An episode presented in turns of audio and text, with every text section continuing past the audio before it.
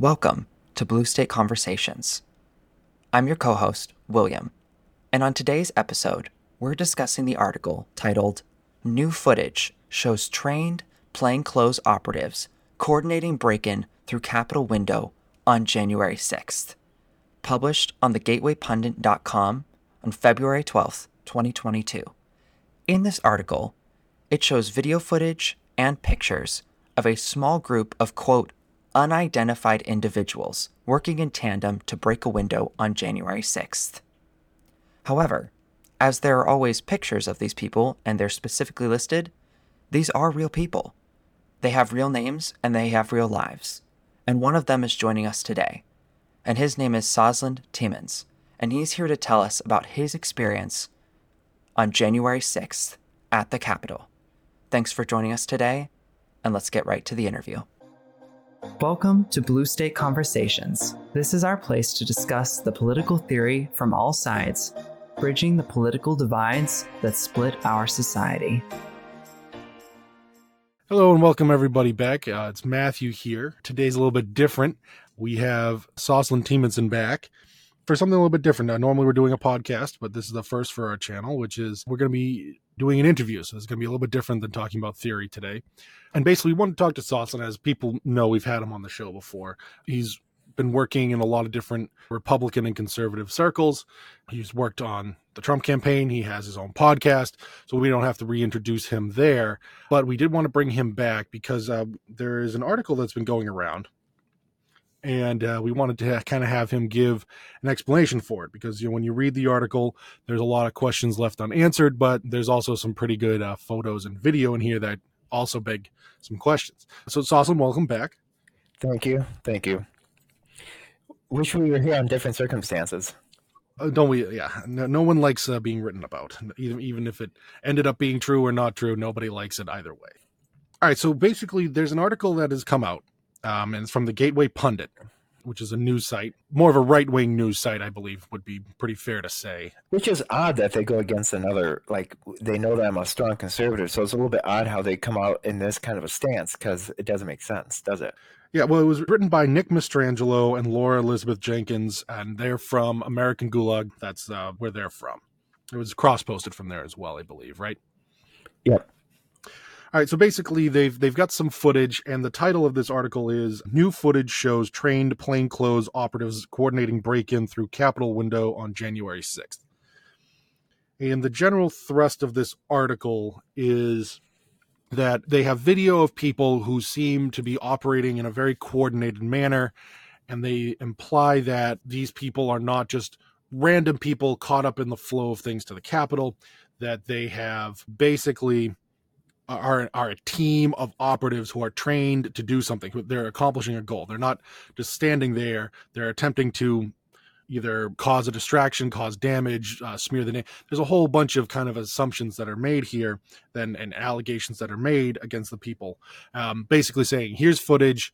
These people don't seem to be the normal type of people in the crowd. They seem to have a goal. They seem to be working together, and and this raises questions that's kind of the general thrust of the article. I don't know if you would agree with that or as the general tone of the article or not, but no, I agree with you 100%. So then, of course, they've got you um, in stunning 480p here throughout the article, uh, identified as one of the people. And the reason that's important is has this hurt you in any way in terms of your career or any other things going on?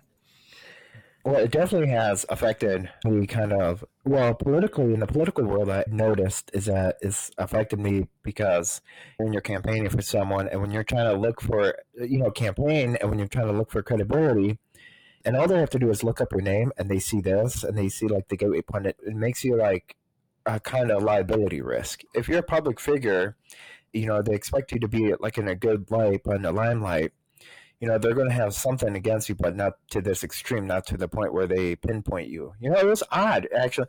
How i found out about this article is that cnn out of all the news organizations cnn called me and said hey by the way you're in this article. I said ah, i'm like no i'm not. I'm probably just in the back photo if i am.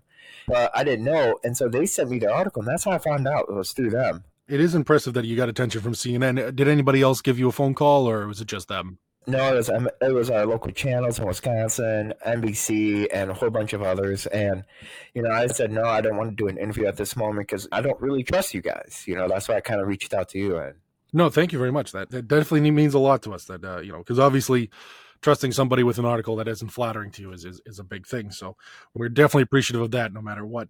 And and you know those big news things with everything that's going on, and I don't know if we have the January sixth committee right now, and that's why it's such a hot topic. And that, you know, I notice is that they if you go to any of those big news medias, they're gonna crawl at your door, but they're gonna put a very bad twist on it to make you like really bad. And so I just also want to tell you that I do have lawyers that are on my side right now. They're the ones that gave me the green light. So I'm at their helm by the way. Okay. All right. So I guess I just wanted to um, kind of go through here just to start. The article starts um, by basically giving a video obtained from Tommy Tatum. And it's basically a black hooded man. He carries an Asian woman dressed in red with a red hood, U.S. flag scarf, and a MAGA hat onto a windowsill um, on the Capitol building. So we're this is the outside. Nobody is inside the Capitol building in this article whatsoever, right? No. No. Okay. And so then they kind of do a bunch of different descriptions of people um, in here. And then the big thing that kind of happens is they claim that this woman tries to break in and then she signals to people in the crowd. So th- this is kind of where you come in after this. They say within minutes, the individual in the green cap, black eyeglasses, and black mask motions for a man in a black helmet with an asp to proceed forward, striking the window. And then so this this is you. So there's about 11 seconds here of the video and it's kind of got you in it, in it. And what they're saying is it appears that you're motioning for this guy to come over. He comes over and then he appears to strike something with the asp. It's actually not in frame in the video. What I wanted to do is pause here and give you, if you can just give an how you get to where you are in this point and, and what was going on. Oh, absolutely. Okay, so I ended up there as you know, free Americans, and I wanted to go and be in support of President Trump. And so what happened was that I'm like, okay, why don't I go to DC? And so I went to DC, and I stayed up all night watching the Georgia election, and there was fraud in the Georgia election. But then that still didn't stop me because I'm like, okay, you know what? I'm going to go where President Trump is going to speak on Wednesday, so I'm going to go early. So I woke up, pretty much stayed up the whole entire night, and then I got to the Capitol around three in the morning. And so from three in the morning, you know, stood in a, a two and a half mile long line. And so we just got to the the area around 8.30 a.m. and it was very busy. And so then around 9 o'clock to 9.30, our cell service actually dropped. You know, we couldn't call, we couldn't text people, and it was just a little bit odd. The only thing that was allowed to do was take photos. And so that's one thing that I'm like, okay, that's a little bit odd. You know, I thought it was because, you know, the people were all like, they were jammed in or like there was too much cell service and so it couldn't sustain. So then it just dropped automatically. So then, you know, President Trump comes out at noon and then he said, hey, why don't we march over there peacefully? That's the key word, is that peacefully. And so it was so cool having people marching over to the Capitol very peacefully. It was very cool. We were all walking and we were like celebrating and we were like, you know, singing uh, God Bless America. And it was like one of his rallies. And so what happened was was that I went there and I saw from a far distance that people have already broken in the capital. I said, "Oh, okay, this is not going to be good, and this isn't going to be a very good. Uh, it's not going to be a good ending because people were already waving up and they've already like stood up on the way top of the Capitol, so already things were already infringed. So I'm like, okay, you know what? It doesn't hurt. Let's, you know, as an investigator, I'm like, okay, what else can happen? So I'm like, might as well just get myself up there to see get a closer picture because I wanted to like know what was really going on. So just to stop you for one second, um, so you're saying that by the time you arrived at the Capitol, in front of the Capitol, at two o'clock, people had already gotten inside. Two o'clock, right? So, so people had already gotten inside. So you're not the initial wave of people getting inside. No, we were like about the third wave. Third wave, okay. You've you've arrived at the front here. You've basically you're headed up to just sort of see what's going on, right? Because this is part of what you do since you're involved in politics. Yes, yes.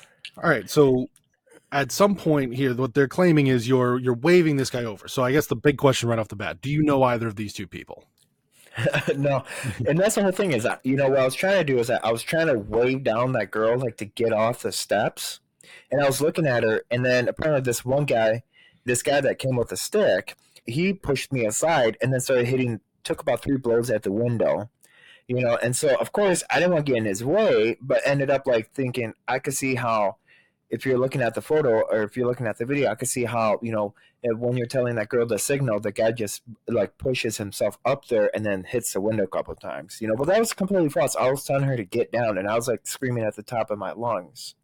Oh, I see. So you're, and of course, you know, you're wearing a mask, so that doesn't help. But basically, what you're saying is you don't know these two people, and you're trying to tell her get off. Yes. Okay. So then he says the man looks directly at you.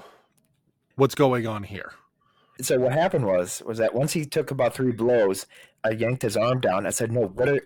Well, explicit came out of my mouth, and I said, "What are you doing?" Pretty much, that's why I stated, but I had an explicit word. And then he like all, all mad, and then he looked at me and said, "What? Well, screw you! I'm still going to do it." And then he just left. And then he just leaves. Okay, leaves, yeah, and go, probably goes to a different window, but to a different, yeah, a lot of windows there. Um, so all right, so then the big thing here is they kind of say that there are Antifa members working alone or in small groups to break windows. So are you a member of Antifa?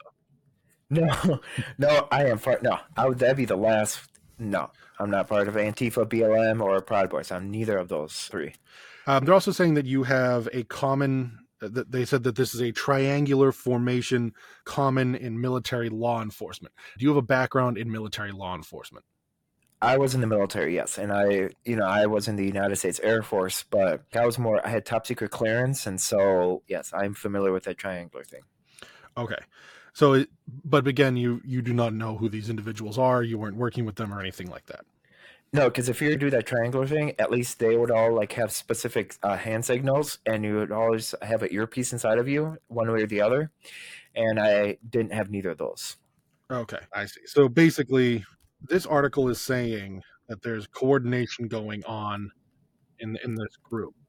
What happened after this? Do you have any information that happened after this beyond what the article describes?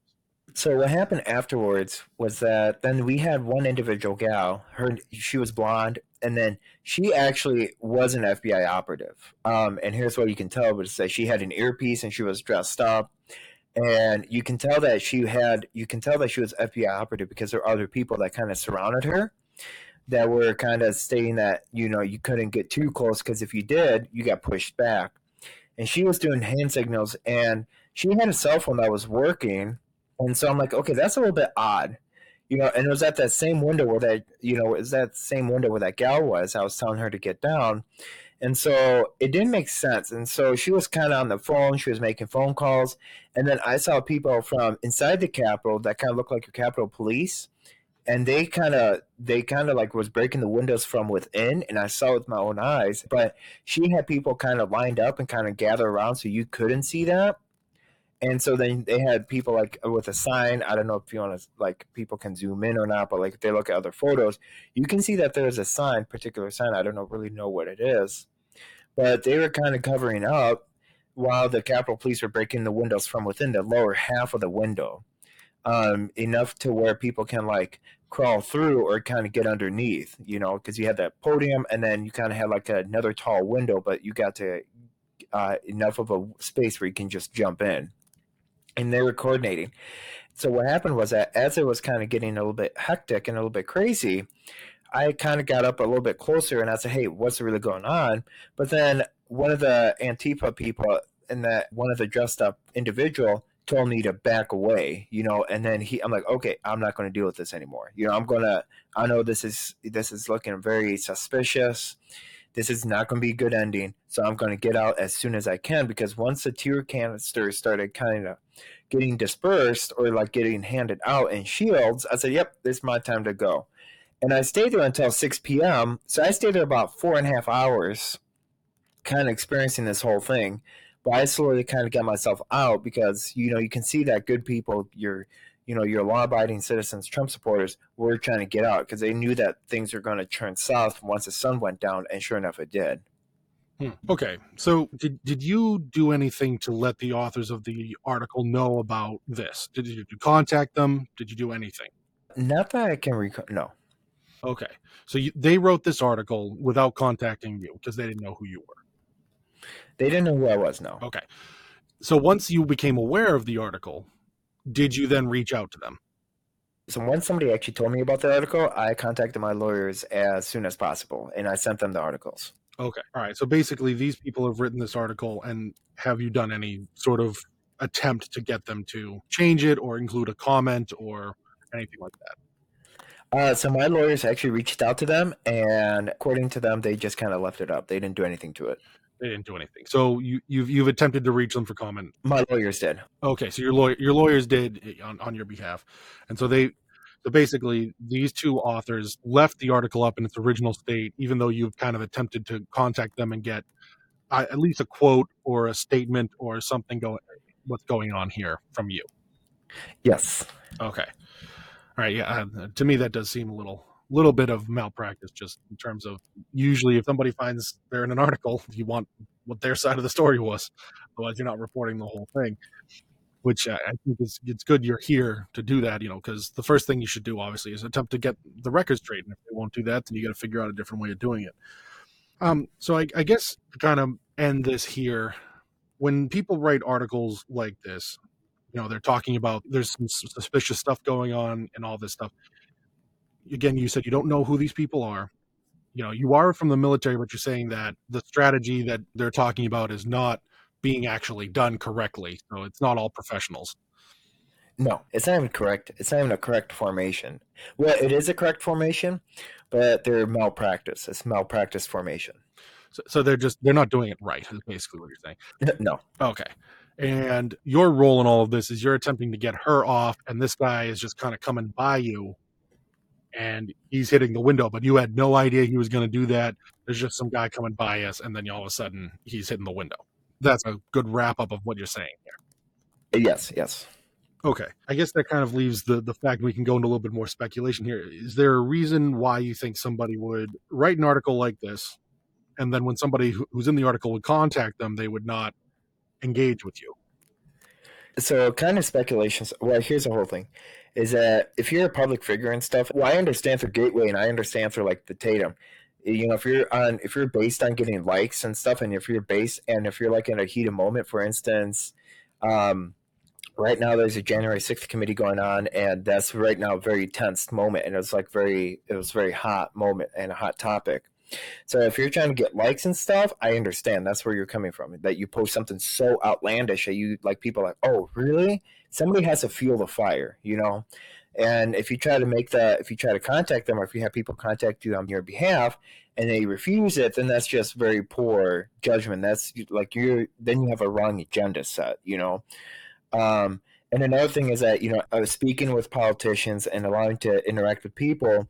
I understand that you're also going to have people not liking you, and that there's going to be things coming up, you know, uh, coming against you. You know, just try to discredit you or just trying to hurt, tarnish your ability to like for the people you're campaigning for, or even if you have an agenda, like for instance, I want to spread the good news about God and through my podcast and through the you know ministry I do, and this kind of uh, dampers it. This kind of hurts it because uh, it discredits my credibility. You you know what I mean, right? Yeah, you're basically saying that this this type of article has taken a shot at your credibility and at your prospects for the future because anytime somebody looks you up to do a vet do a background check, especially on campaigns. They, they are going to vet just kind of your name and your background. This is going to come up. And so this is now going to follow you forever. And these writers have basically just decided that, sure, we think our reporting's fine.